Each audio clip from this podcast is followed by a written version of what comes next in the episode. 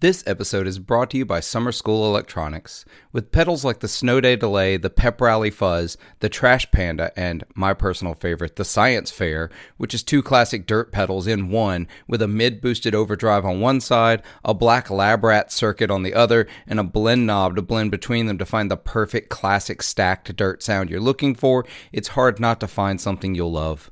Mark builds all of his pedals by hand in Syracuse, New York, where he also works as a full time educator. In addition to the super fun graphics on their pedals, Mark also offers custom artwork. Want your dog's face on a pedal? He can do it. Want your face on a pedal? He can make that happen too. Go over to summerschoolelectronics.com and make sure to tell him that 40 Watt Podcast sent you.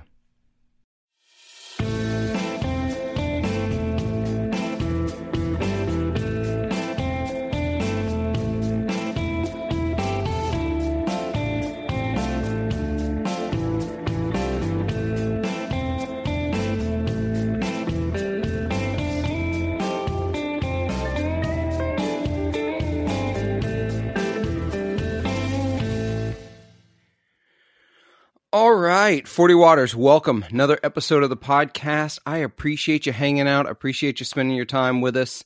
Uh, super excited about the episode today. Remember, just like at the top of the episode, you can go over to the website, 40wattpodcast.com, uh, and see all the things. You can find all the links. You can also find us over on the link tree, linktr.ee slash 40 watt podcast. Uh, and also, if you are so inclined, you can, uh, uh, help support the show by going over to patreon.com slash 40 watt podcast and uh, i will read out the names of all of our patreon supporters every episode and i'll catch you uh, you'll catch that here at the end of the episode and uh, i appreciate all of you in the meantime, we're going to get started in this episode. I'm super excited to have uh, Dan Pilver from Lewitt Microphones. How are you, Dan? I'm doing fine. How are you? I'm doing very well, very well. Um, uh, Thanks for you know. Me. Besides the camera failing at the beginning of this episode, I, I, don't mind letting people see behind the curtain.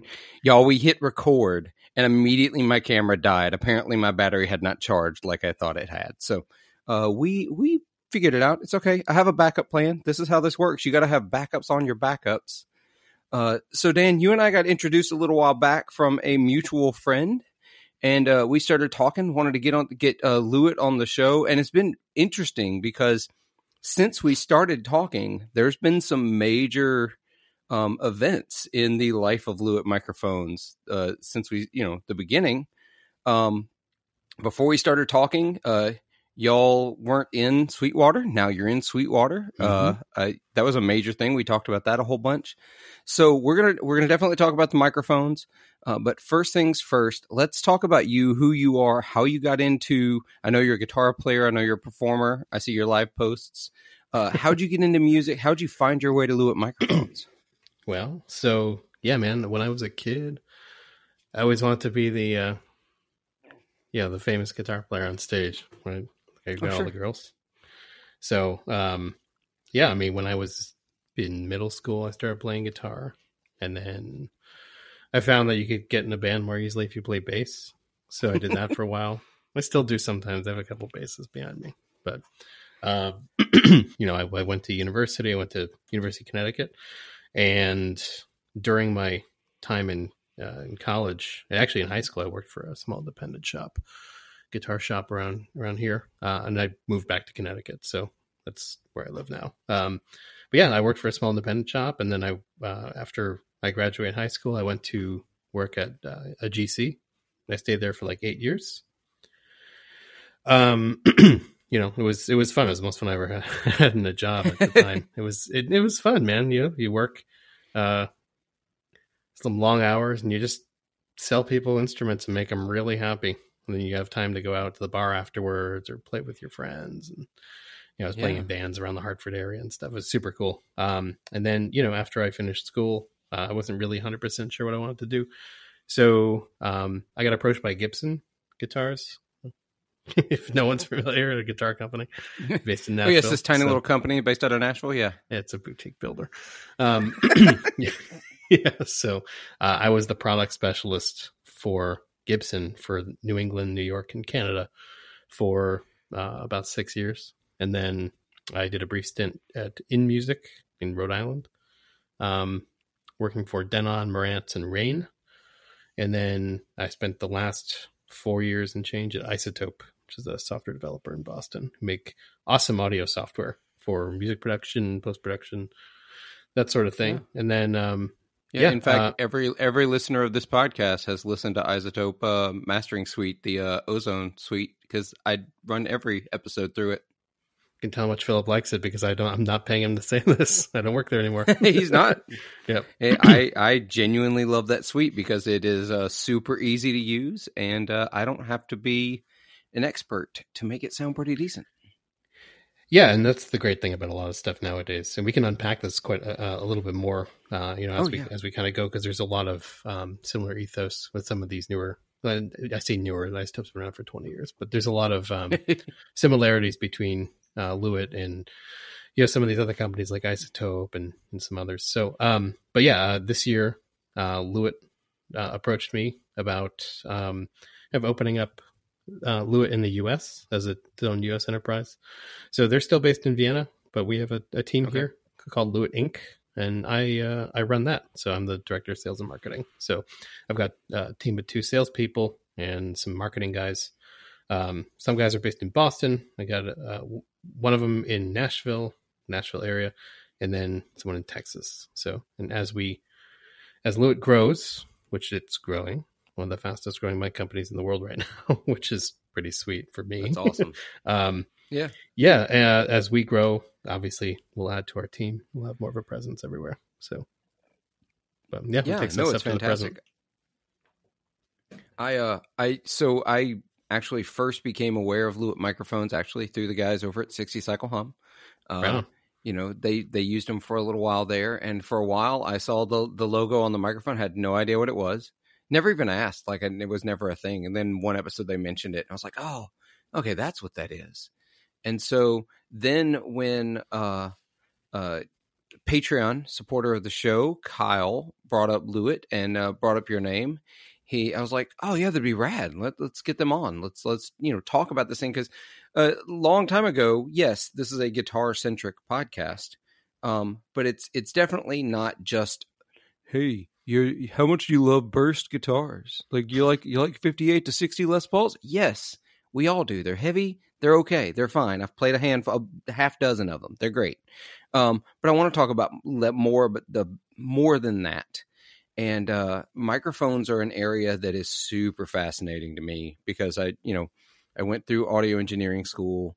Um, I, I half-assed audio engineering school. Let's be honest. I'm, I'm, I don't. I make no bones about it. I was there to be a music major, and doing a interdisciplinary degree in music and audio engineering was the only way I was getting that degree at that school because they did not have a BA in music track for a guitarist. So I was like, eh, this will work this gets me in the door to to you know play guitar in all the ensembles that have guitar and take music theory. But I did learn a ton about microphones and outboard gear and and a bunch of stuff that I barely ever use anymore. But the microphone market is an interesting place there was always this idea that, I think uh, in in our conversations leading up to this episode, I think I even mentioned it was like there are more mics out there than Neumann, Royer, Shure, and uh, Telefunken. Like, you know what I mean? There's there's more out there than yeah. I don't. I think I don't remember if I even said Telefunken. I may have said a different one. But, yeah, you did. Yeah, and so it's it, it's been cool to see this new crop of of uh of technology come out that's that's pushing the envelope and doing something different. And the the thing that got me where I knew I wanted you to have on the show when you started talking about Lewitt microphones is you don't compare them to other microphones. And that's that's mm-hmm. that's that's become that's an ethos of the company. You're not trying sure. to rebuild the 414 right. You're not trying to rebuild the u47 you're trying to be a new mic company making something new. What's that been like? How hard is that challenge? Um you know it's it's always a challenge to get people to pay attention to something if it's unfamiliar to them. Um the nice thing with with mics is you know like there are certain constraints when it comes to their appearance and stuff where you know nothing is super alienating right? So like when you go you know one of the my, one of my favorite things to compare mics to so you like you go to any like full featured music store something that has pro audio and keyboards and drums um you know, if you look at a full music shop like a department store, like a Macy's or Bloomingdale's or Nordstrom or something, you know, mics are really probably the closest thing you can get to the jewelry section, right? Because they're, they're a little bit smaller, you know, and they're they're yeah. visually striking. You know, they're silver and black and chrome and gold. Sometimes a lot of them have gold grills. Um, so you know they're they're and they're smaller. They take up less space, and they're usually presented in a way. Sometimes they're in a glass case, and sometimes they're on a planogram where you can demo stuff. So it's it's the jewelry of the music store, right? Yeah. Um, and it's one of those things where you can it's it's a lot like guitar pedals where you can have 10 20 30 different mics and they all have a different they all do a little bit different thing um and and one of the things that i really like about what we do is yeah we, we don't lean on on classic design classic manufacturing right like if somebody were to so if someone were to you know uh, sell you a car you know uh, oh well this this one doesn't have airbags it's got a three speed manual transmission and it's carbureted so you know good luck in the wintertime maybe not so much in, in Mississippi, but up here in New England, good luck in the wintertime. Um, yeah, it's rough in that 60 degree winter down here in Mississippi. Fair enough. Yeah, no, but like, you know, when, when you look at, at these, you know, classic things like, you know, CRT televisions, no one's going to pay top dollar for those. Nobody really wants them because they're bulky. They're heavy. There's a great place for classic cars and you know vintage instruments and stuff and there's a great place for vintage microphones um, it doesn't need doesn't mean that you need to um, recreate that note for note, right? Like I, I wouldn't want to buy uh, an economy car made to the same standards of like a you know a six a six cylinder Chevy Nova or something. You know, I want it to be comfortable. I want it to be safe and reliable. Right. And you know, as technology and time goes on, technology gets better and better and better. Manufacturing methods become more efficient, easier to manage easier to automate. you get more consistent results and stuff. You know, like one U47 from the 60s is going to sound totally different than another one made on the same line, maybe even in the same day. So you get more consistency.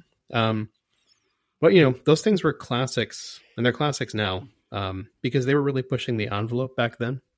You know, it was something that was totally different, new radical design. You know, something that really kind of stretched beyond you know what was conventional at the time and they cemented themselves as classics um, and it's hard to do that now when you're looking back on the past you know it's it's it's difficult um, because if you're just making either a copy or an iteration of something classic you're not really moving anything forward. And there are so many wonderful um, advancements in, in technology and manufacturing that are at your disposal, you can make better quality products that kind of do push things forward for a lot less money, a lot less time, um, and and you can be way more consistent with it. And that's you know that's what this is like our Model T moment, right? We we've we've automated stuff that that was impossible to do 30, 40 years ago. Yeah, I it's interesting, and it's one of those things. It's like we hold on to these traditions. I was listening to actually there was a, a Rhett Shull put a video out today. He's um, great. Yeah, he put he put out a video on his pot, on his channel that's he Rick Beato, um, the guy at Dojo Guitar Repair, uh, whose name is escaping me right now, and Keith from Five Watt World, and they were discussing vintage guitars, and they're like, "Our vintage guitars still going to be valuable when all the boomers are gone? was the conversation the essential the essence of the conversation. And it's like are those things that are classics now that we put all this stock into it's funny because they talked about cars too. Um the all these things that are classics now are they still going to be the things that are of interest later and i think yes that we're not here to mm-hmm. have that really have that conversation but there's also you know you look at the things that are considered the most valuable. And I'm going to say some things are going to piss some people off. So get ready, y'all. Um, and I think I've said some of this on this podcast before. Um, the things we revere, the 50s Les Pauls, the, um, you know, 50s and 60s strats and Telecasters, the some of the 50s and 60s Gretsches those kinds of things. Fender and Gibson are making better guitars today than they ever did in the 50s Oh, 100%. and 60s. Yeah, But 100%. I we don't for Gibson. revere them because they're new. That you know, Yeah. it's like just because it's old and vintage, and Mm-hmm. yes, maybe uh, someone classic that you really admire used that to make the make music to do the thing. It doesn't mean that's the only way to do it, and that you have to do it that way, and that you can't get that vibe on a new piece of gear. You don't have to go to that older thing to to recreate. I don't know to get that quality of result and it's it, you see it in guitars especially we're so reluctant to to embrace new designs and to, to embrace new concepts uh you see it in guitar effects uh, pedals i mean Mhm. wampler just put out a new tube screamer last week you know what i mean Sure. oh wait and so did origin effects and Yeah. so did you know it's one of those things it's like we we don't quite we're, we're slow to want to change and that's Yeah, I that's mean- very We'll be right back. This podcast is supported in part by Stringjoy Strings. I'm a snob, at least that's what people tell me. I'm never okay with good enough, and that's where Stringjoy Strings come in. They're better than good enough. They're the best. Stringjoy are making some of the finest strings available today right up the road from me in Nashville, Tennessee. They offer custom sets, balanced tension, coated strings, the works. If you need it, they can probably make it happen. You should be using Stringjoy strings, and if you're going to order from them, you really could help this podcast out by clicking the affiliate link down in the description or show notes below. You get amazing strings, I get a little bit of that back to help the show keep going. It's a win-win situation. Get your Stringjoy strings today.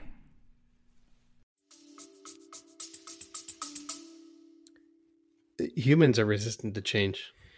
You know, Yeah. it's, it's, it's a human thing, right? Um, it's funny you say that though, because it's, I mean, it's 100% true. Like w- when I worked for Gibson, um, you know, they started doing the collector's choice reissue guitars. Mhm. So when you look at, and I'm going to go into guitar speak for a little bit. Uh, so when you go look at, um, at the historic reissues, like if you just pull a regular 59, you know, an R8, R9, RO off the rack, I mean, it's basically an, a, a, a mean um, set of measurements from a variety of instruments that they they would acquire and and measure. You know, whether it's the the just the feel of the profile of the neck, the average weight, the grade of the top, that kind of stuff. They would essentially just take an average, um, and and you know basically make a really good approximation of a 58 or 59 and then you had the collector's choice ones which were analyzed by um, the custom shop and and it would be specifically um, recreated for one specific guitar right so i remember the best um, the best example of that was i was at Musikmesse in 2014 in frankfurt Mhm. germany and they had just released or they just announced the the dutch burst which was a 1960 Les Paul. Was owned by a, a Dutch collector, and he was there at the show. Um, and they brought over the reissue, and I played it. It was fabulous. Um, and then I played the original, and it was just, like, I mean, it was in terms of sound, it was indistinguishable. It didn't sound any different. But the I would take the reissue all day long because it just played better. It played better. It felt more substantial. Um, it just felt like something I would want to play for hours.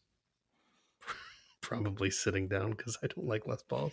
They're Um, heavy, man. I don't own a Les Paul. I worked for Gibson for six years. I don't own a Les I, Paul. I don't own Um, one anymore, but yeah. Yeah, I had a few, but like, a, I I have a Firebird. I've got a 335 behind me. An SG. Actually, no, I do. I, that's not true. I do own a Les Paul. I have a Junior, so it's half a Les Paul. But, um, yeah. Um, it's it's one of those things where, like, yeah, hundred percent technology's made the quality of instruments better. I mean, when I first started playing electric guitar when I was like seventh grade, we're getting a Squier Strat, and it was at its absolute best. It was mediocre, and then now you pull down a four hundred dollar Squier off the wall of any music store, and it blows away half the stuff you could get for a thousand bucks twenty years ago. Yep. Unbelievably good, just you know, it, unreal. Um, and same thing with Epiphone. You know, I remember we used to say, "Oh, yeah, the the at, when I was working at the music store, you know, Epiphone make great guitars for the money." bullshit. yeah, not they anymore. make great guitars. Period. They're Yep. great. I, I I bought I bought a Riviera, uh, one of the new reissues um, last year. It's, it's awesome. It's like great mini humbuckers. It sounds good. Like it it, it feels great. You know the the uh, just the overall look of it, it's like period correct. The inlays are the right they're and the right orientation now. They didn't used to be. So yeah, I mean they do some really phenomenal stuff for under a thousand bucks. Um, there's never been a better time to buy an instrument than right now, and that'll be the Yeah. case for you know for the foreseeable future. Right now will always be the best time to buy something new. Yeah. I uh last year I bought one of the Epiphone Firebirds, Mhm. uh, and I, I've since moved it because I I did a whole lot of decluttering only to reclutter my life, my gear life this year because you know Mhm. that's what we do. Um, Oh yeah, but I uh I gigged that thing and I loved that guitar. And for Sure. five hundred and fifty dollars, I bought an instrument that stacked up against anything else I played. To put it this way, when I the the gigs I took it out, I took out my Novo eh, and my Novo Serus J and my Epiphone Firebird for a couple of gigs and did not feel like I was sacrificing anything on the songs that I picked up the Firebird. yeah, that's great. It, it you know, it it was a great instrument, and we're talking five hundred and fifty bucks for for a solid, super solid guitar, and that extends and to to bring it back around. That is not just guitars, of course. That's what I'm you know most familiar with, but we're seeing the best of everything that's out there Mhm. today, we're, and the most variety of things out there. Um, microphones. It, it when I was in when I was in music school and and we would talk microphones you talked uh i said them at the top 414 u47 u87 uh, you you know you talked your md 421 your sm57 for your you know your dynamic mics and of course the the venerable royer 121 um you know and and it was almost like those were the only mics that existed. And and for a long time they almost were you know? That it isn't like the selection there was more than that but now we have so many options. I watch um actually uh andrew masters. I've watched a whole bunch of his videos. I was watching one of his earlier today andrew masters uh uh, studio tours, and and I actually think he's done some stuff with some Lewitt microphones as well.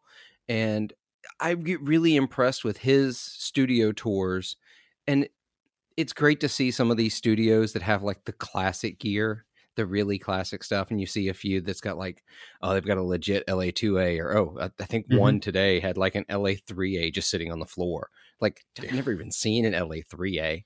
Um, uh, you one know, better. ori- yeah, original 1176s and Neve consoles and Yeah. yada, yada, yada. What I really love to see are these guys out there making incredible music with warm audio, with Mhm. Lewitt microphones, with, you know, new stuff because they're not so tied to the tradition of, oh, it's got to be this. sure. Uh, and and I like that y'all are embracing that. Like you you want to be this new voice. Yeah, well, you know, it's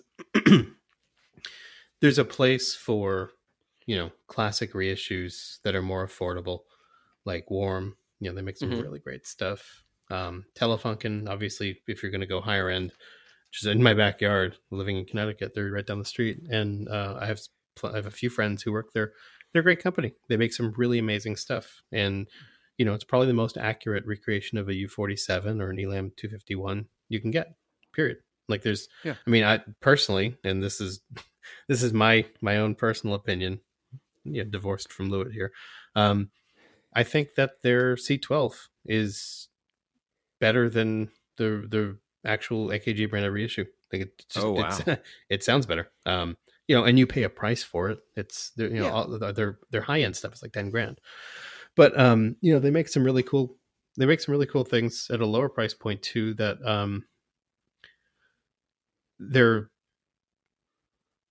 they're not reissues or anything. They're like classic classic designs, classic style circuits. Um, and there's a place for all of that.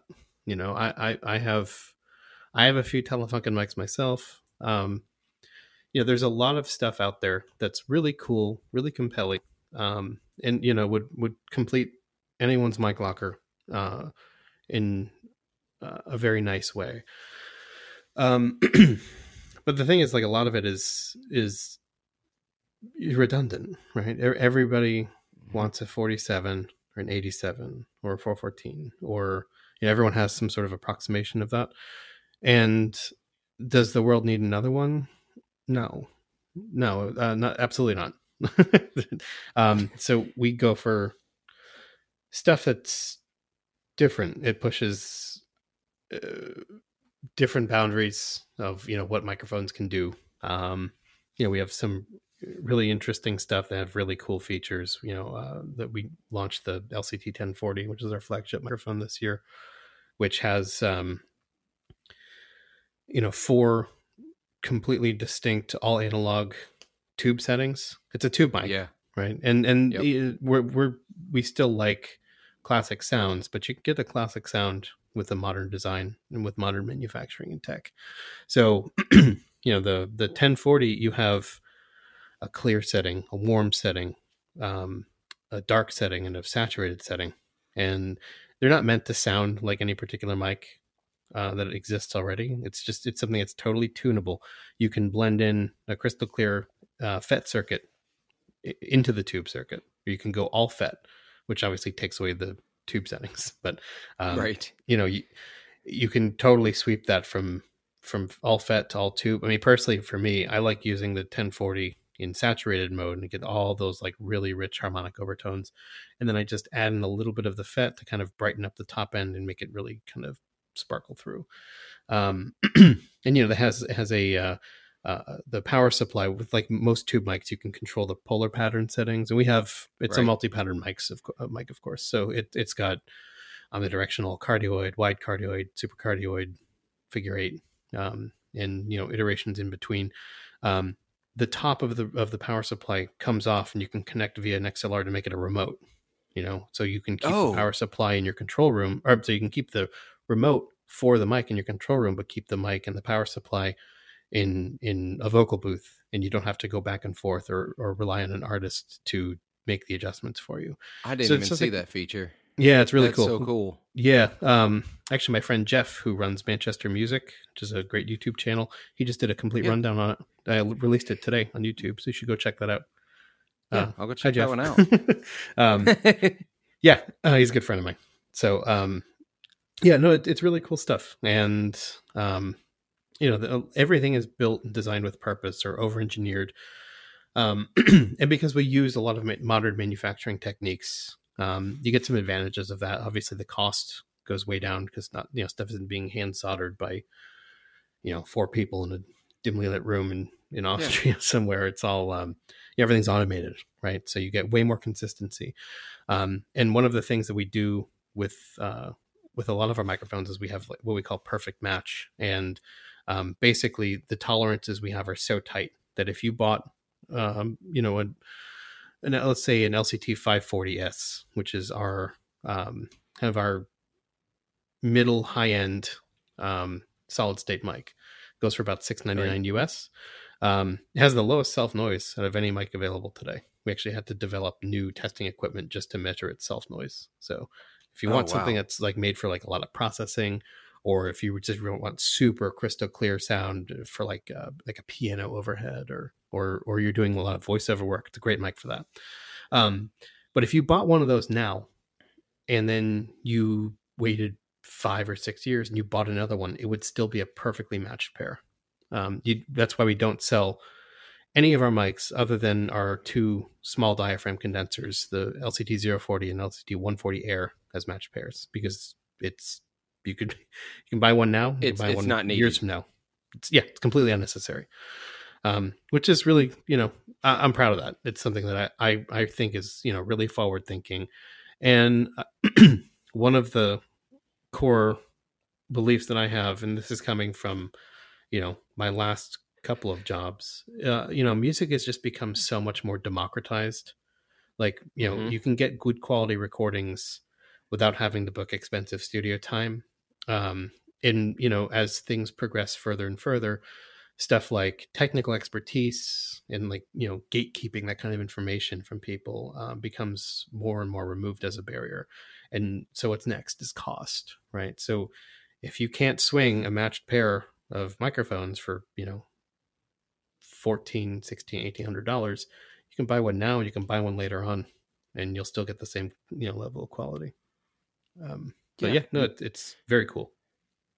Yeah, and so looking at that, I'm glad you touched on cost because that's a that's a big deal. Microphones, mm-hmm. and so when I first got started, I had, um, you know, I'm, I'm in I'm in uh, engineering school, audio engineering school. I bought an interface. I had uh, M Audio M Box. It was great. Oh, yeah. Um, uh, back in the day, FireWire. Oh yeah, that that super high tech FireWire. Um, and I needed microphones, so I bought this set because it was affordable. The AKG C1000 and C3000. They came as a matched set, which is an odd thing to match, a large and a small diaphragm condenser. And I don't remember what I paid for it, but it, it was it was a lot to a college student, but it you mm-hmm. know it wasn't that much as far as microphones go. And I'm gonna be honest, those mics were not great. They just weren't. Uh, the the C1000 especially, I had nothing but problems with. Uh, I not knocking AKG; they're a great company. They make some great products, but that one I had a lot of problems with. Uh, and the 3000 was fine. It picked up audio and recorded it. Mm-hmm. Um, it, it, wasn't fantastic. Uh, but you know, looking at, for example, the the the, the mic I'm using now, uh, for for listeners who can't who aren't watching the video, this is a Lewitt uh, LCT 440 Pure. Um, it's a two hundred and ninety dollar microphone, two hundred seventy dollar microphone, something like that. Mm-hmm. Um, and this is this microphone I, I, was telling you i did some when it came in I, I, did some you know just test line recording and trying to see what i sounds i can get out of it see what it sounded like uh, in in logic and i'm in mississippi and uh, uh, ac is on all the time i was worried about ac noise and i was worried about um, t- the tone of my voice because y'all you don't have to tell me. I know. I've got this like annoying nasal upper register that I hate. Um, and a microphone uh, that picks up that, and I don't hate it like as much. I hate my voice. I, am sure everybody else deals with this too. I hate the sound of my own voice. Um, so I listened to those things, and then I I I got this great clear sound that I never got with the 3000 the the C3000 by AKG. The the C3000 always sounded like I was speaking through a moving blanket. Um it was just dull. I, I, I don't know how to describe it best, but it's like the difference between I, I don't know.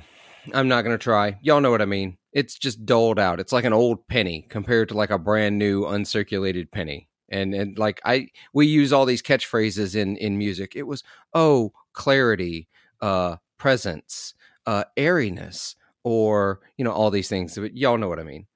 And i didn't get that with this. And this is for less than some pedals today you know? Mm-hmm. uh this is this is less than uh i don't know i'm trying to think of something super affordable uh that, that you know microphones microphones are typically expensive. What what's the uh, SM58 now? 130 about 100 bucks, yeah. Yeah, yeah, something like that. I don't know of another uh, small diaphragm, 1-inch diaphragm condenser at this price point that sounds this good. And I and that I appreciated. no, well, no, I and I I'm a little out of the game, microphone game. Mm-hmm. I'm getting back into it now, but I remember looking back when I was in school and then after trying to find something I could afford because I knew I couldn't drop uh a thousand, two thousand, five thousand dollars on a really good large diaphragm condenser microphone. They're very expensive to get good. And suddenly not only are guitars, like you said with Squier, you can pick a Squier four hundred dollar Squier off the rack, and it's better than almost any guitar I played in the early two thousands because I was playing what I could afford back then. Sure. Um, uh, you can pick up this microphone, and it's better than any. I'll be honest, better than anything I got to use uh, as a student uh, while I was at Delta State because they just now it was a new program when I started there, so they didn't have like the biggest mic locker ever. Uh, now at MTSU they had tons of things that I don't I want to talk about those because um, I never got in the studios there. That's a whole other rant about the the studio program at MTSU. But I think the cost efficiency today um, has changed the game. That, that democratization of music, Mhm. that's what's happened. the The price gatekeeping is gone. It's so much easier now for a thousand bucks or less. You can get actually way less. You can get a very good interface. You Sure. can use uh, GarageBand or Audacity and get a good microphone, and you can make great recordings. Hell yeah, man. I mean, geez, look at Logic, right? So Logic Yeah. being the the big brother to GarageBand. It's what I use personally, right? When Yeah, you same. when you look at Logic, I mean, I remember back in the day you could buy it in a store. It was before, before the App Store existed. back in my day, you know. Um, so, uh, it, yeah, it was a thousand bucks, and now I can go on the App Store and pay one ninety nine for Logic, and I get uh, a, a tremendously powerful tool with tons of plugins and guitar amp models and virtual instruments and stuff. It's so accessible now, you know. Yeah. Um, and it's funny. So I'm gonna I'm gonna go ahead and take this opportunity to plug this particular mic because we're using the same one. Um, Yeah. I I love this mic in particular. I have I have a couple favorites that we make. Um, this is one of them, and it's my everyday mic, right? Um, so Yeah. this is the LCT 440 Pure. It's our our best seller, like our greatest hit, right? Uh, it goes for at the moment it goes for 269, um, pretty much everywhere. Um, it comes with a shock mount. It comes with a pop filter, and the pop filter is magnetic, right? So Yeah. you're using uh, the foam windscreen that it comes with, Uh-huh. which kind of softens things up a bit. But you know, I record a lot of acoustic guitar in my chair here, and this boom arm is really long, so it just you know slides on. I could turn this thing upside down; it wouldn't move. Um, Yeah, I put the yeah, I foam mean, on it because I I am genuinely a loud individual, and so anything to soften things a little bit helps for me. Um, also, also AC. I'm running AC. Sure. I wanted to make doubly make sure that it didn't pick it up. Yeah, I, I'm pretty soft spoken, so I just use this. um but yeah so this is just i mean it's real basic right that's it's called the pure for a reason because it's just a Mhm. pure con- large diaphragm condenser so you have no pad control no um, high pass filter it's just you plug it in add phantom power you know and and go um so um i'm glad you favorably compared it to a lot of a lot of other things uh there's a great video floating around on youtube right now by by a, uh, an influencer who does a lot of um voiceover and you know uh, like podcast how to's that kind of stuff a lot of reviews Yeah. of gear and one of the standards for voiceover work is the tlm 103 from neumann and it's Oh, a yeah. fantastic microphone like it's been out for a long time we were selling those when i was 18 years old at the at gc um And You you know, still see them with- all over Yeah, of course. place. Yeah, absolutely. It's it's still immensely popular, and you know it with the shock mount, and the shock mount's enormous. It comes uh goes it, it doesn't come. I don't think it comes with it now, but um yeah, it's like 13 1400 bucks something like that. Um, it doesn't come with a pop filter, but it's it's you know three four times the price of one of these, right? Yeah. And when the the guy did a side by side comparison test, he's like, it's the difference is negligible. The Lewitt, if anything, has the Lewitt has a little more presence, a little more top end. And if you don't like that top end, it's very easy to simply EQ it to make it sound identical. And that's you know that's a thirteen hundred dollar microphone. Let's just say it's Yeah. thirteen hundred bucks because I don't feel like looking that up. It's somewhere I, in that I neighborhood did with real quick. It's a it is actually going for twelve hundred right now. But yeah, Okay, gotcha. Cool. Um, Yeah. Yeah. and then I, I think I found the thousand dollar difference though, or the the nine hundred dollar difference. It comes in a wood box. Come on, guys, you, you guys can ship in a wood box, right? Fancy well, wood if anyone box. wants to pay me a thousand dollars, I will gladly make them a nice wood box. so, uh, it. and then you have to get something like a pop filter, right? So I have a Stedman here. This is actually the pop filter I prefer to use if I'm going to use a pop filter with it doesn't come attached to a mic. sure. And these are great, but like you know, you add one of these onto a boom, and it's in your front of your face, and you know, we make these intentionally very compact um, because there's the lines, and we going back to the whole democratization of music and stuff. Now, um, you know, we look at things like you know, is it camera friendly? This is a compact design. The pop filter is the size of the ca- of you know the the grill Yeah. of the mic to make it much more camera friendly because so many recording artists nowadays are also content creators. They promote themselves, they do live streams, they do podcasts. You have a bunch of guitars behind you, you're a musician. What are we doing right now? Right. So you're It's on exactly- camera. This is it. So why not have a great mic that doesn't have a bunch of uh, obtrusive accoutrements to it to obscure your visage, right? so, um, you know, and that's I always have this off Yeah. axis. Um, so yeah, I mean, it it it's less visually distracting.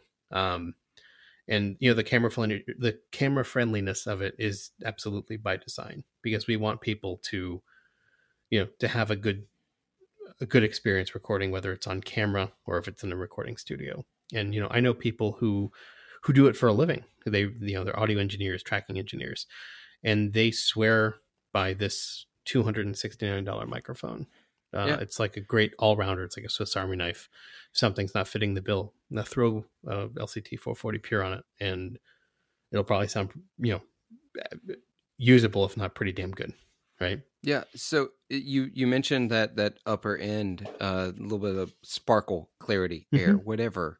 I once I once saw a chart where someone tried to chart out the frequencies for all of these descriptors. I'm like, that Mhm. chart does me no good. I make these terms up as I go. Um, sure same here So, but that that's what I mean when I was talking about that nasaliness nasaliness of my voice. That part of my voice, some microphones take it and decide that is all of my voice. It's like when you go to the character caricature artist uh, when you're at the you know you're on vacation and you stop and there's the guy doing all the the portrait caricatures and they find that one feature of yours. It's my nose. Y'all don't have to say anything. I know um, that they uh, they over accentuate that peak in my voice is the thing that every microphone likes to take and run with it. And so anytime I find a microphone that can take that peak and doesn't like just jab it right back into my ear, I know I'm onto something. At least for Sure. me. You know, I can only speak for me. I don't run a commercial studio where I've where I've had a chance to put this microphone on, you know, a half dozen, dozen different artists' voices or instruments or stuff. I can only tell you what works for me. And I really appreciate that sound, but I also think that upper top end, you mentioned acoustic guitars, that was the first thing I thought when I when I listened back to this microphone. It's like I can't wait to try this on acoustic guitar because I think it's going to sound really really good, especially on my uh I have a a Larrivee DO5 that's a, you know, full body dreadnought. I think Mhm. that's this mic will capture that guitar better than any mic I've tried because most most mics make that thing just sound like it, it starts to sound like this, like you, you know, Sure. the, the nightclub that you're hearing from the outside. Um, so I'm really excited to do that. But yeah, it, that's you know, you find mics that just work and do the job. Um, and like you said, there's no extra switches, there's no extra nothing on it. You know, you you plug it in, phantom power, you go. And Mhm. I love that. I don't want to have to mess with stuff. Just just give me simple. Uh, As I've gotten older and and maybe you know a little more uh, crotchety, I want less features. I just want the thing to do the thing, and Sure. and like I just want simplicity. Yeah, uh, and you know, there's there's we make something for everybody. You know, with Yeah. respect to that, like this is as simple as it gets. But it, you you know, with the LCT 1040, you Uh, know, you can- 1040 you can really Incredible. no, you can really dial something in like that. You know, there's there's uh, the the usability and versatility is endless. You know, we also make one I really like too. Probably my other favorite uh, large diaphragm that we make is the um, LCT uh, 640 TS, which is really cool. Mhm. It's been out for a few years. Uh, we I think we were the first to come to market with something like this. There've been a couple copies, um, or I wouldn't say copies. There've been uh, several manufacturers that make something uh, that have a similar feature set. That's a nicer way of saying it, right? There you go. Um, yeah, that's much more polite. Yeah, which is unusual for me because Some kind of some other makers were inspired by the design. Yeah, no, yeah. So somebody found their muse in in a sound on sound review. Uh, so um, this one is really really cool because it's a you know it's a multi pattern mic, um, and we Mhm. we have some pretty cool stuff that we we load into this. It has um, uh, a clipping history. So say you're you know you're recording drum overheads or electric guitar cab or something that has a really high SPL. Um, Right. If you clip the mic, it'll show that you did it so you don't have to spend all of your time tracking say you're doing something for hours on end if you see that Ugh. red light okay stop let's redo it and move it further away or bring the level down so that's Yeah. kind of cool knowing when you clipped something right um, you have four settings for high pass filter four settings for pad so you can really kind of fine tune it um, Yeah. four meaning three and then flat right Right, Um, right, right. yeah. Then you have, you know, your standard omnidirectional wide cardioid, cardioid, super cardioid, and figure eight, Yep. which is pretty cool. But there's also something that's a little bit different. Um, so it's a dual capsule, and both sides of the of the capsule um, can pick up at the same time a cardioid pattern. And there's a little tiny mini XLR output on the side. Pops the little button pops off of it, and you hook up a second XLR cable. Um, it, it comes with a small adapter, and Oh, you can run in true stereo. So, say I wanted to record uh, the overhead of a piano or do drum overheads, I can take that mic and put it on its side, just like this, and uh, get a really nice stereo signal out of a single source. Get a true, and it's true stereo. So, um, it's not like you know software stereo imaging and it does come with a software plugin where if you run both capsules you can actually adjust the polar pattern as a plugin after the fact which is really cool so say i wanted to record my acoustic guitar or you know my um, bluegrass quartet or something and have it dead center i can you know change the polar pattern or what you perceive to be the polar pattern with this plugin that it comes with um you know that, that gets out in the weeds a little bit you know uh but Yeah. just being able to record something in stereo you know with a nice acoustic guitar i get some you know if i'm like the room i'm in i get some really cool room ambient noise sounds from that and then i get the the nice pickup of basically like ab miking uh, an acoustic guitar yeah, I've got, i'm primarily an acoustic guitar player uh, with the groups i play with now. So yeah it's been really nice for me and i have some nice spaces in my house. So uh, getting some of that the characteristics of the room mixed with the acoustic guitar setting it's really really cool. And you know that wasn't something that was on anybody's radar in the 60s you're not going to get that with the u47 or No. u87 so maybe the Well, you know, it- u207 10 years from now but i don't know.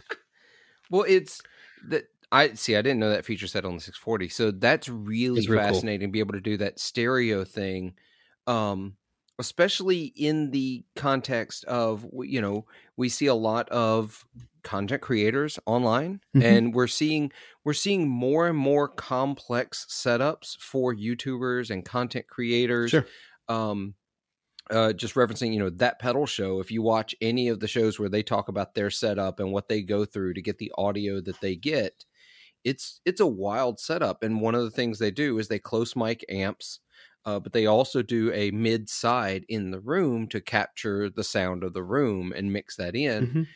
well suddenly you've got a microphone that you can capture room stereo and and get a stereo image of the room sound in one microphone and that's really that's really kind of an incredible thing Yeah. uh, i love seeing technology like that and and i had to look it up while you were talking because you know that's what i do i google things while i podcast y'all uh, if you're not hip, if you're not hip to that uh, that's how things happen around here but yeah it's just this tiny little cap that pops off the side and an adapter Mhm. plugs in that's incredible Yeah, and you know it's and it's we make it accessible, right? So it's eight ninety nine. Um, yeah buy yours today.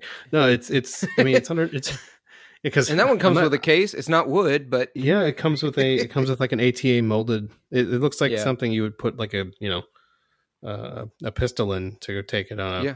I guess you can take those on plane. They have to be checked or something like that. I don't know. I'm not. yeah i have no guy, so- idea Um, but yeah, I mean, it looks like one of those like injection molded like TSA style cases. So, um, but yeah, it's it's like nine hundred bucks, you know. And and what's what's a four fourteen go for these days? And I I love AKG mics. Uh, the guy I play with, um, my friend Jeff, we play in a in a duo together, and he's had a four fourteen XLS. Uh, no, I'm sorry, the XL two, the one with has the the C twelve style capsule. It's a great mic. It Oh, yeah. sounds really really good. Um, also comes with the shock mount. Also comes with the case but it's like yeah, twelve or thirteen hundred dollars. I think Yeah, for like twelve $12.80. seventy nine. Yeah, right. So it's a great mic, but this is less expensive and it can do way more. And the nice thing is, we don't sell them as a matched pair because any two you buy are a matched pair. So you don't Yeah, have to drop. if you if you want a match 2,500 pair of. AKG 414s, you're going to pay a premium, uh, twenty seven forty Mhm. for Yeah, a matched and- pair. if you buy one tomorrow, one of ours tomorrow, you buy another one three years from now. it's the you know well, it's, the it's good to know that if I want a second Yeah. one of these, I can get a second one to match pair, and uh, I, I bet these would make really good overheads too. Yeah. So I'm thinking Um, about things I want to do with them now. my friend Tony uses a set of these for overheads for a choir. He does a lot of uh, like he's, he's a front of house engineer. Does a lot a lot of light sound stuff. So he uses a set of 440s for that, and he oh, loves that's it. super cool. Yep. I uh, so Um, my my wife expressed interest uh this this past week I, I've I've tried to get her into guitar or bass, you know, not force her, but you know, like, hey, if you ever wanted to play, and she she's like picked up guitar for a day, started strumming songs, and was like, ah, that was fun, and then never did it again. Like, did not care about it. I was like, I hate you right now because that took me months when I started learning guitar. But she uh, what's that? baby steps. Yeah, exactly. Well, she um she expressed interest in playing drums, and I was like, "Well, we've got a drum kit." Now, the one thing she has not let me do, and I understand, uh, she has not let me set up the acoustic drum set in the house. She was like, "I will deal with all the guitars and all the basses. Uh, the sound of just drums by themselves drives her crazy." So she has not. She's not into it. But I was like, "Does this mean I get to set up the drums?" And then, like, the first thing I'm thinking now is like, "Oh, how am I going to mic up the drums?" I want to record with the drums. So I'm like, where am I going to put them in the house? Uh, she said, whoa, let's, you know, but if I do, and I'm, let's be honest, listeners, I'm going to set them up, right? We know this. Like, there's no question here.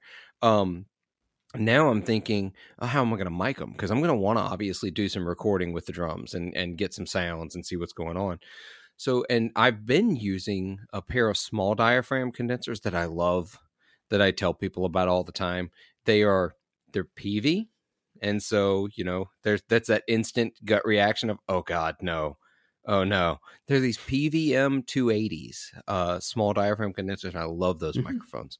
But yeah, now I'm thinking I need to grab a second one of these and and put those up um, and give that a shot because I actually did not before before this one came in. I did not have a non-tube large diaphragm condenser anymore.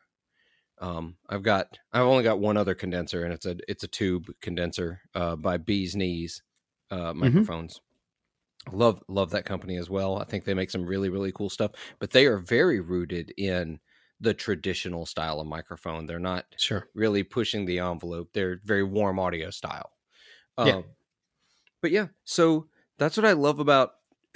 That's the addictive thing about microphones, though. Talking about the match pair, it's like once you get one, you're like, oh, I need another. I got to try to do this. I got to do this. Now, I'm now my brain is in. I have hoarder brain when it comes to Mhm. music gear. So now I'm like, oh, I've got all these microphones. I'm going to set up a loop, and I'm going to set up my amp, and I'm just going to start swapping microphones out and see how they all sound different. And so now I, this is a terrible, terrible episode for me because I had just gotten to where I'm like, I think I'm done with guitar pedals. I don't need any guitars. I think I'm done with amps. Good. I can stop spending money. Yeah, I'm just it. about done with them. now it's microphones. yeah, no, I I have some more, more things I want to buy. Definitely pedals. I mean, I I unloaded a ton of pedals in the last couple of years, but I just got a bonsai, bought a new uh, another Nobels, um, and then some other stuff. But I got one more amp to go. I'm pretty much done with guitars too. So What, what's the amp? What's the amp? it's uh, yeah. It's We're going to talk about this. wreck. We got to. we can. Yes. I Let's Yeah. talk about this, Kyle. Sorry. So, Ky- so I'm calling out Kyle for a second. Uh, Kyle, Patreon supporter. Uh, actually, Kyle is Kyle is my OG Patreon supporter. He was the first, so he's been he's been with the podcast the longest.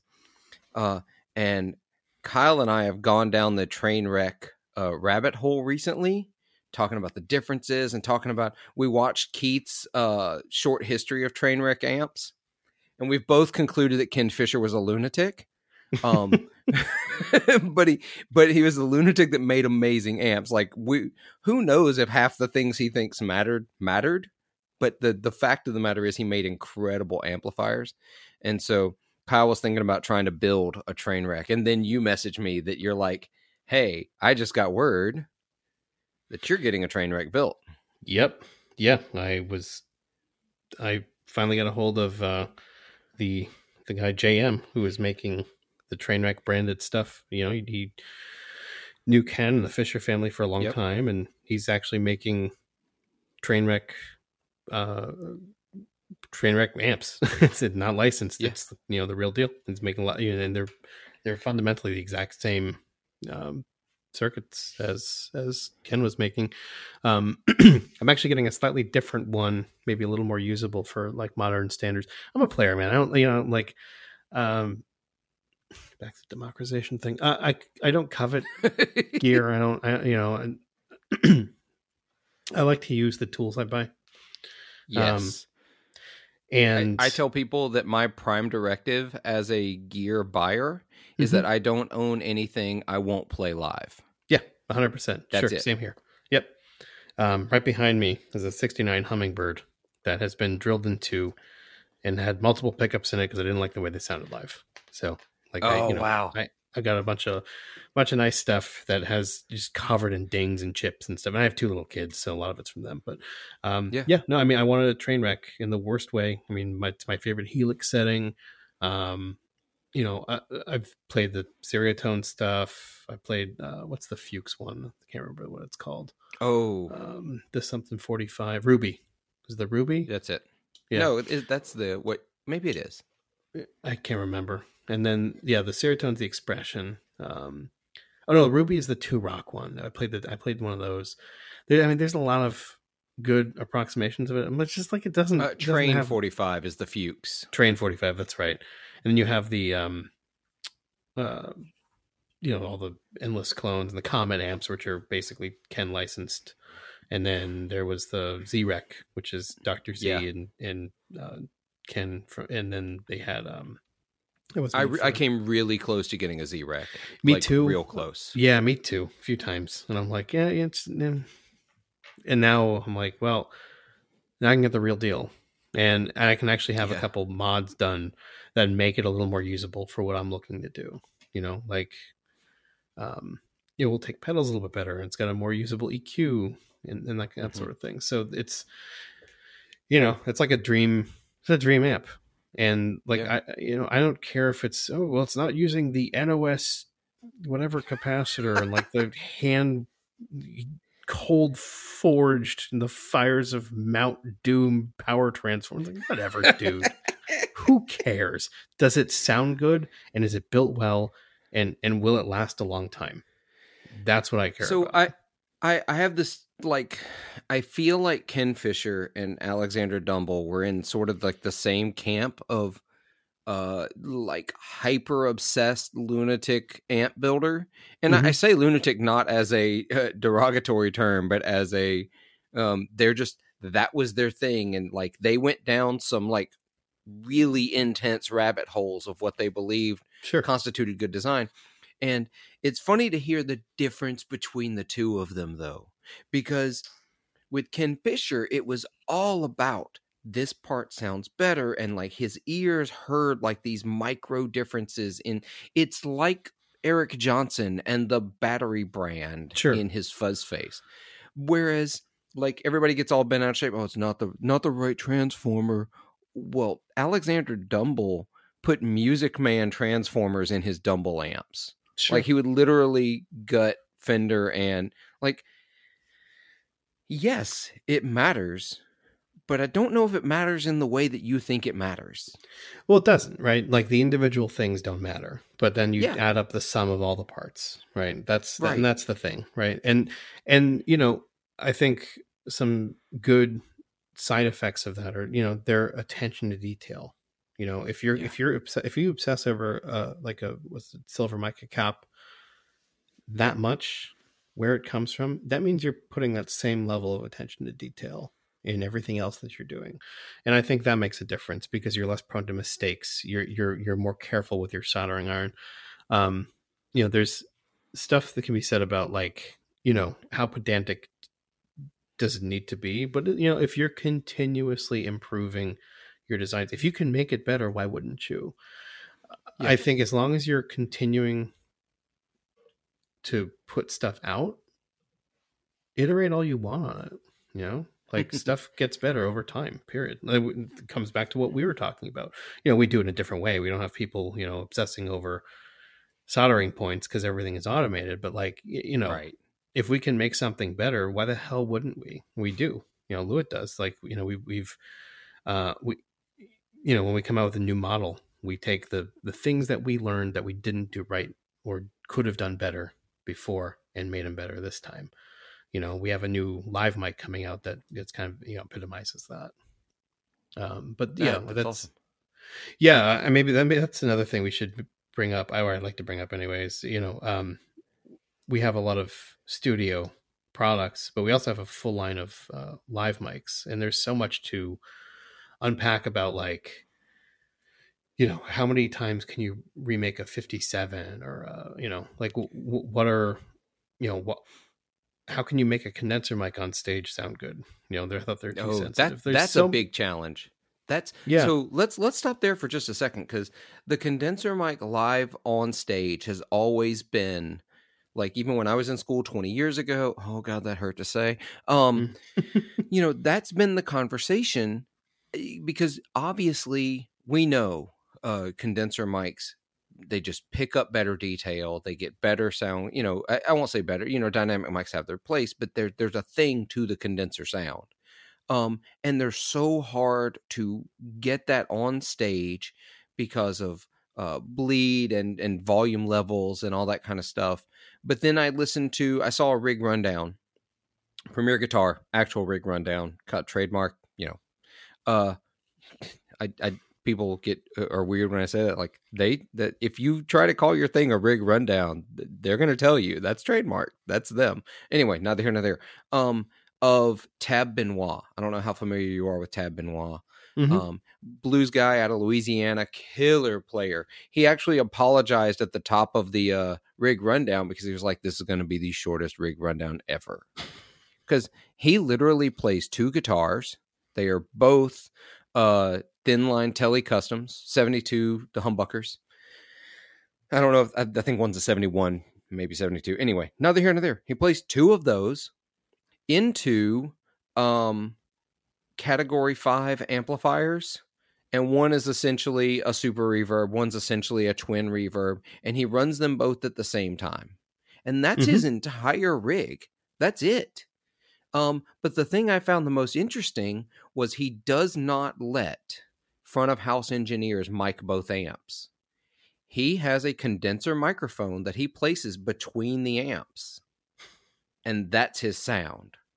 That's Cool. that's i was like nobody uh, who's doing that? Nobody else is doing that but he was like i don't want them trying to mix them to balance them he said they sound the way they sound. He's like i don't want to trust this audio engineer to have to try to try to balance these sounds because that's not what he that's not it. That's not his tone. His tone Sure. is the way they're set on stage so he puts one microphone. Uh i think he actually said he he puts one behind the amp in some clubs um as well. But I, that concept of getting the condenser mic on stage is hard. Yeah. So how have y'all approached it? Well, um, you know, it's it's funny how it's hard, but it's really. I mean, it. it trying to think of how I want to answer this. Um, you know, you can tune a capsule to be as sensitive as you want it to be. Um, you can change Right. Its frequency response. You can change its you know input sensitivity. You can shock mount it internally to reduce stuff like handling noise. Um, you know, you can change how wide or how narrow its its polar pattern is, and that's that kind of stuff is great for things like feedback rejection. Um, you know, uh, we make currently make two handheld condensers. Well, we make one and a half. uh, I can I'll qualify Okay. that in a second. Uh, so we make the MTP 350CM, which is a handheld condenser, very similar, um, you know, to a lot of the uh, in, just in terms of fundamental design. You know, it's internally shock mounted, takes 48 volts. Um, I remember the size of the capsule, but it's you know it's it's sensitive. It picks up tons of detail. It's a great mic. I have one. Um, I mainly use a dynamic live, but I, have used this mm-hmm. one a mm-hmm. few times. It's great. It sounds really good. It's 150 bucks, um, which is about hundred dollars cheaper than the most comparable Shure, which is the Beta 87A. Um, right. Yeah, it's it sounds great. Um, and and even cheaper than the com- comparable Sennheiser, which I think is their E965. Uh, um, sounds about right. I think yeah, the yeah. 965 is, is the 935 is their higher end dynamic. Um, yeah, that's I use I use the Sennheiser 935s live. Mm-hmm. Um, yeah, they're great. Love those microphones. Yeah, I used one for years. um, yeah, and uh, you know there's uh, like i said I mean, there, there are tons of great mics from you know what people consider competitors to us um, and they all do a sure. different thing um, and then we have a new mic coming out this is the half because it's not quite out yet it'll be out i think uh, gotcha we're releasing in october but it is the replacement for our original high end uh, handheld which was about 600 bucks at the time. The 9 the mtpw 9 mtp 940 I think that was what it was 940 cm um, this is the mtpw 950 if you go on lewitt's website you can check it out. Um, so this was developed by a front of house engineer who happens to be our product manager and he took everything he could possibly want out of a high performance handheld condenser mic you know what would the front of house engineer's wish list be you know super sensitive um, you know capture every detail great feedback rejection. You can put it in front of one of those. And I so I I have a um one of those like portable line arrays, like the sticks, right? Not the Bose oh, one. Yeah. I don't like I don't like the Bose L one. Uh, I I use um I have one of those uh, RCF branded ones, which are great. It's um it's phenomenal. It sounds really good. It's like a I mean it's they say it's a thousand watts. It's you know that's what the amp can make. wattage right. on wattage right, on PA speakers is never never accurate, but uh, it sounds really good. Um, and I, have I borrowed a uh, prototype just to basically stress test it because I play a lot of gigs, man, it sound it was the best sounding mic I've ever heard live. Like I've never sounded that good. Wow, it was re- I was really impressed. Um, and it's shock mounted to hell. Like I mean, you can if you open up the top of the grill, you can wiggle the thing around. It has like a big rubber, like it looks like a camera aperture. You, you can move it around. Um, it has a like a convex grill to the capsule. So if you unscrew like the actual main grill, there's like another little grill inside and it's convex and it, it's uh, hydrophobic because uh, you know using a handheld mic live and you have it up against your face uh, you right. know, all night long it gets exposed to a ton of moisture and that can cause anything from shorts to like corrosion so this is hydrophobic and it won't you know moisture won't pool there and it will just extend the life of the microphone and you know continue to capture all that like high end definition and and nuance of of voice. Um, it also has uh, you can change the super. I think it's super cardioid to cardioid, or yeah, no, it's it's cardioid to super cardioid. You can change the polar pattern.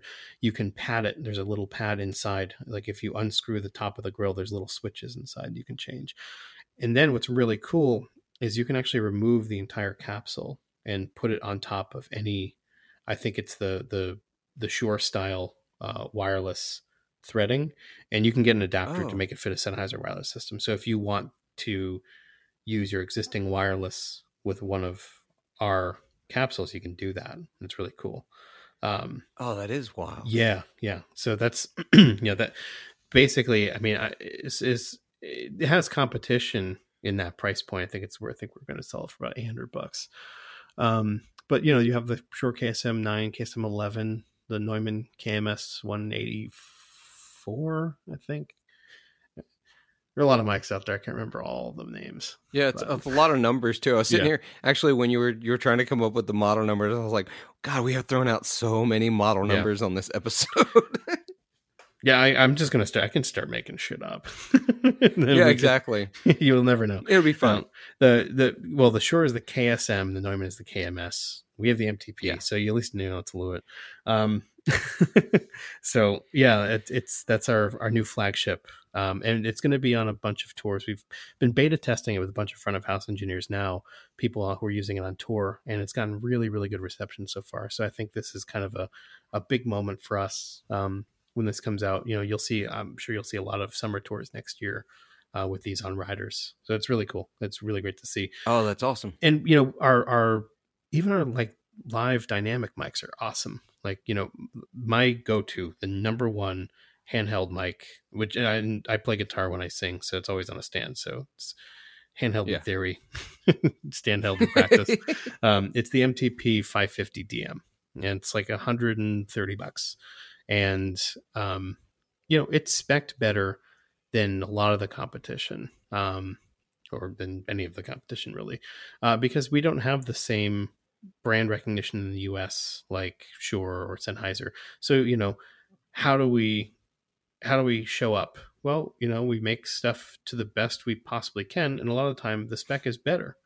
Um, and we Yeah. don't we don't charge the same kind of prices. So it you know, you're really getting super good quality stuff for for you know either the same or less money.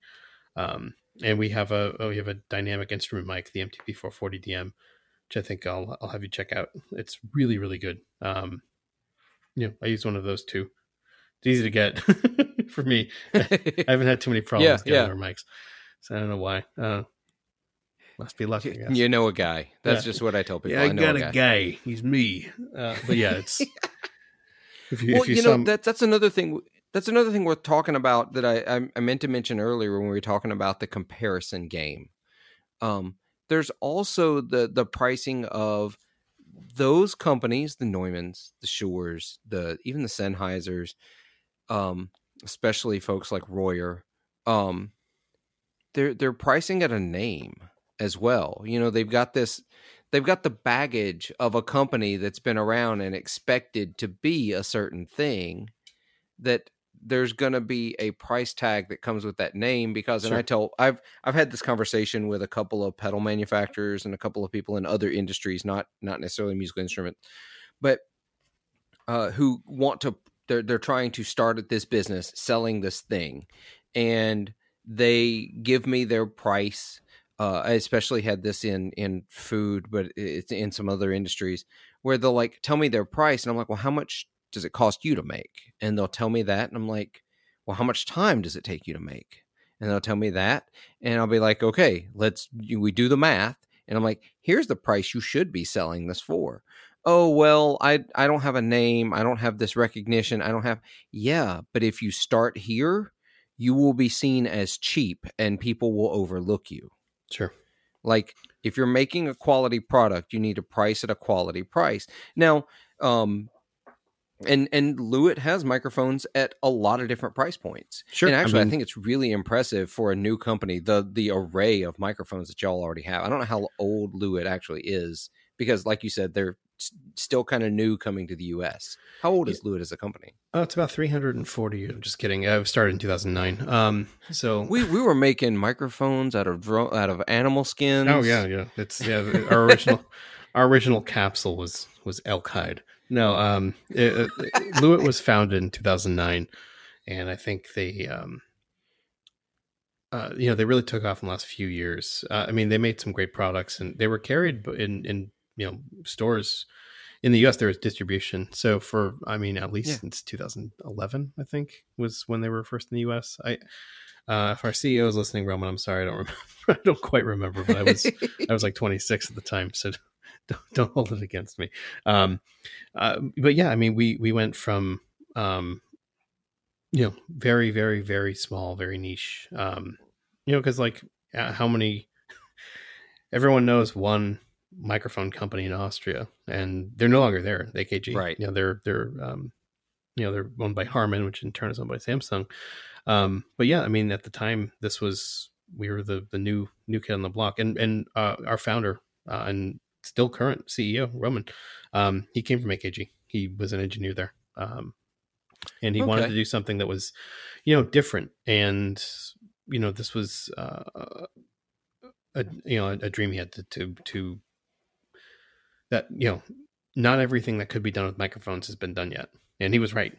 Uh, which is great for me because I have a job because of that. But um, yeah, I mean, there's some there's some great stuff uh, that you know, and it still come. You know, we're coming out with three new products this year. That that handheld I was telling you about, and some Mhm. some other stuff that uh, we'll be announcing uh, some of uh, later this month. at the end of this month, April, or August 30th. So keep your keep your eyes and ears open for that one. Uh, Lewitt will be announcing something on the 30th of this month, I think, and then Oh, um, that's rad. something quite a bit different uh, later in in the beginning of uh, Q4 in, in October. So anyway, there's lots of fun stuff coming out. Um, but you know, they're still trying to push the boundaries of you know what mics can do and doing um, really innovative things still. So, uh, but yeah, since 2009, and um, where are we going with this? Sorry. Oh, I was just basically talking about how y'all have got a whole lot in a in a short period of time, and you don't have the baggage of having to be this thing. Uh, because because there's baggage. Uh, Gibson deals with the baggage all the time. You know, sure. Well, we don't, we don't have a Gibson. heritage to to be drawn against on us, right? right? and and we have a big name in lots of places. So we're featured. We're we're sold in over uh, I think it was 170 countries or something like that.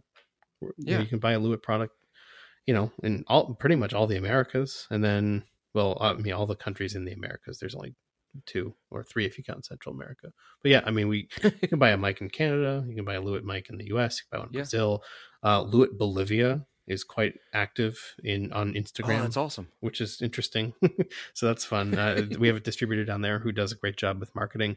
Um, you know, all through Europe. Um, in China, it's a huge market for us. We sell a lot of our microphones in China. Um, you know, and, and uh, it's very, very common. You'll see tons of of stuff coming um, from you know their their streaming and social media channels. Uh, it's it's a really popular mic for streaming. Um, and you know uh, we've shipped and sold over a million products and you know, just in the last few years which was which when i found that out blew my mind you know that's a lot of product you know That is a lot of product, I, and I'll, I'm just being really honest. That was a lot more than I expected. I knew you. Yeah. I knew it was a worldwide thing, and when I say the baggage of a, a bigger company, I Mhm. mean more of the, um, you know, like Gibson has to deal with the fact. Okay, when I I, I got a tour of Gibson Garage with uh, uh Ryan from 60 Cycle Hum, Mhm. and Mark Agnesi showing us around, and he's talking about burst in particular because obviously everyone wants to talk about burst when you talk Sure. Gibson, and he was talking about how they were doing uh, these 3D laser modeling of the bursts that they have. Mhm. You know, they've they bought a few back and they have a few. And at first I was like, oh, obviously for like, you know, historic reissues and things like that. He said, well, no. He said, we've got about 80 something great scans for dimensions of the guitar, weight of guitar, you know what I mean? All those things. Like a headstock has to be cut just like this. He said, now we're scanning for things like getting the right font on the treble bass ring around the pickup selector. He said because people get mad if the uh you know the font is slightly incorrect. Uh I say incorrect. You know what I mean because it changed Yeah. over the years. But oh yeah it's that level of the expectations and the price point that comes with living up to those expectations and i really appreciate uh, what lewitt's doing and, and now that i the this is what i was going to mention i wanted to mention earlier and we're nearing the end so i'm going to sneak this in before we go over to the patreon episode. Sure. Um uh y'all also um i i've noticed it recently uh because you know getting ready for for this episode i tried to do some some i try to be a good podcaster and do some research you know i figure out some appreciate things that uh, yeah, I've done a bad job. It's fine. it's great. But um, on social media, Lewitt puts out a lot of really interesting and helpful, uh, like studio tip videos and miking videos and things. You know, I I like that you're not just out there to sell the product. You're out there. There, there's a separate. It, education feels like such a strong word. Um, Sure. uh, You know, it's not like a formalized education, but there's this helping creators create atmosphere with Lewitt that I really have, I've gotten to love in the last couple of months as I've really been digging in. Uh, is is that like an active? eh, Obviously, it's active, but is that like a core? Uh, Oh, 100%. principle of the company. Yeah i mean gatekeeping serves nobody other than somebody wanting to be selfish with their you know with their egos and and withholding information. It's, it's super lame right? Um Yeah. you're not helping people get better. You're not driving the craft of recording any further by withholding information or you know like lording some kind of dark art knowledge of like mastering or something over somebody's head that, that it helps nobody. Um and you know sharing a knowledge base with people who know what they're doing only makes for better recordings for everybody right? Yeah. um, maria who is often the subject of our uh, videos that are made in vienna she's fantastic. She runs our social media uh, accounts um, and yeah she i mean she's she went to sae the the, the audio engineering school they're, there's they're all over the world um, but yeah. Yeah. she's she's awesome she totally knows uh, way more than i could ever hope to learn and you know Oh no, she's definitely got her chops together from everything Yeah. I've watched. I've there's a couple that I watched and I just went, I had no idea. that Oh, yeah. that No, was if I have like- questions, that, I ask That was her. how you do this.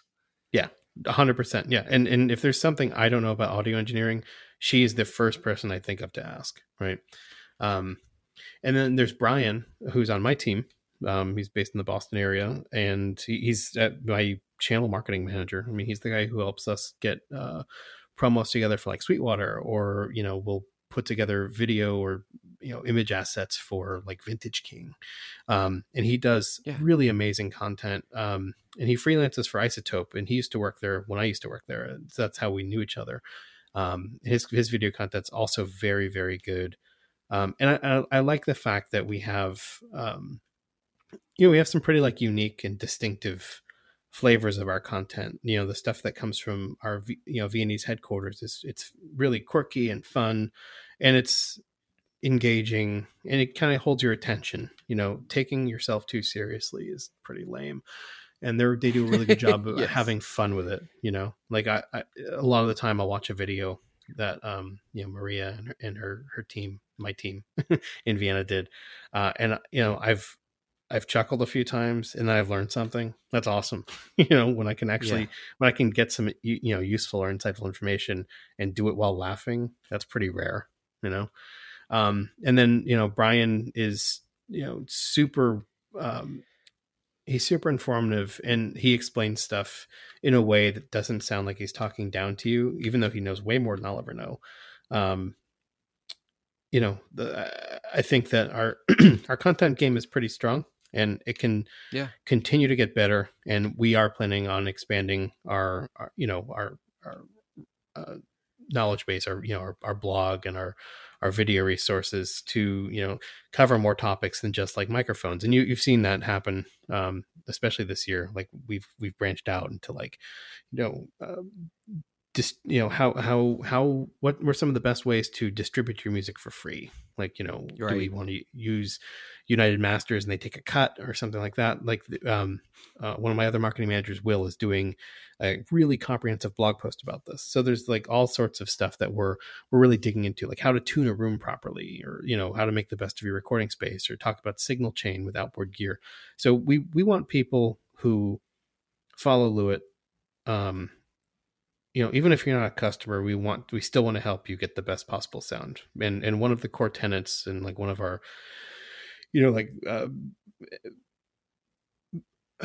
what's the what's the phrase um one of our you know core beliefs is that great sounds for everybody and they Yeah. actually you know we- and and i'm really proud to work for a company that actually kind of lives that you know it's not just Yeah. it's not just like some empty meaningless gesture like they uh everybody from you know me and my team in the us to all the people in vienna uh, we do everything with a purpose that um, we just want to make you sound better you know whether you're using a Lewitt mic or you're doing mastering or you want to get just the best possible uh, service to distribute your your masters you know Yeah. No, that's awesome, and that is that's how you build community, and that's how you you know uh, whether you're a customer or not. And I, I love companies that do that. Um, they're they're the companies I want to work with, and I get excited about hearing what they're doing uh, because they're they're they're interested in the art, maybe even a little more than the gear. Obviously, they're a company that needs to make money. We're not going to pretend they're Mhm. not. I mean, Lewis Lewitt is a company that is in business to make great microphones and make money doing it because people got to eat, right? Um, Sure. But also you want to build that community and build the the creation of art, and I I love that. That's a that's a a big belief of mine. It's the reason. Um, even when I have people from companies uh, on this show, we talk more about the, the industry and about you know uh, us as people and the stories we make because that's that's who makes music. Gear doesn't make the music; people make the music. Where the the gear is there to help them, and and I like companies that embrace that philosophy that it isn't just about me convincing you to buy X Y Z that I sell. It's me helping you do what you do, and such a it's such a beautiful way to do it, and I love it. Well, you know, we we we want to serve our customers, but we want to serve the community as a whole, right? And and Yeah. hopefully, you know, if you if you own a Lewitt microphone and you know you're looking on how you know looking up how to how to get your music out there, you know, it would be great if one of the first places you went to go look was our blog.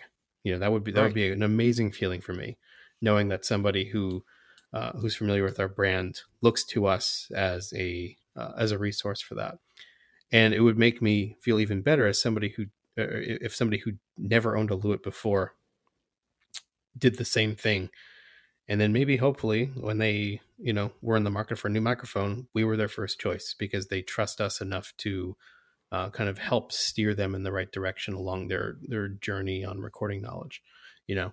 It's it's important to me personally uh, and professionally obviously because Yeah, you know uh, I, I work for a microphone company but um, you know i feel i feel good about what we do every day.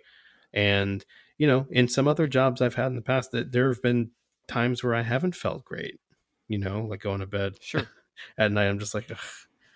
you know i had to kind of spin that pretty i haven't i haven't experienced that here and i i don't think i ever will which is great That's awesome.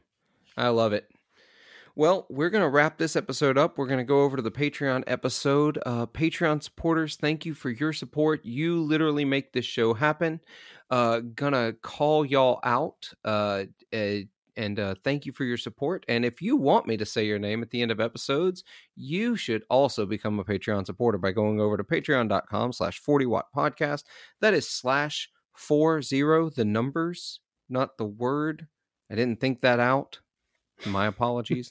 um, so uh patreon.com slash 40 watt podcast. You can support the show just like my Patreon supporters, Andy Koenig, David Ishizaka, Jeffrey Walks, Jim Burns, Kyle Benton, Kyle Harris, Rick Calhoun, Scott Hamilton, and Tom Kelly, all at the medium wattage level. Um, and at the $10 level, Ben Fair and Heath Bat. Thank you all for your support. I greatly appreciate it. And uh yeah, um uh, Dan, I really appreciate you coming on the podcast. And oh, thanks so um, much for having me man, I'm so glad to have you on. Actually, hold on. I, I need to do a thing. Um Sure. uh Patreon supporters, I, I keep meaning to I normally do this. I'm gonna back up because I, you know, I make mistakes.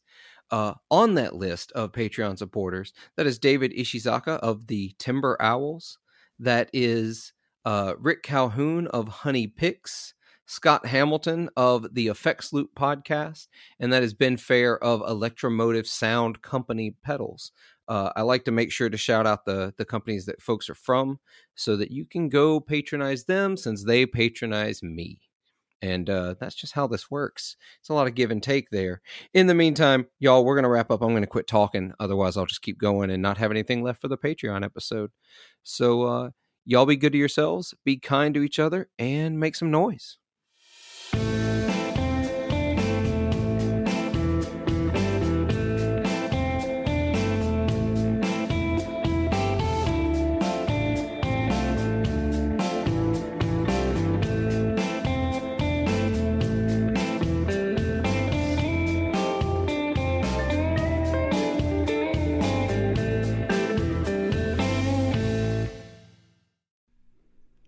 This episode is brought to you by the supporters of 40 Watt Podcast over on Patreon.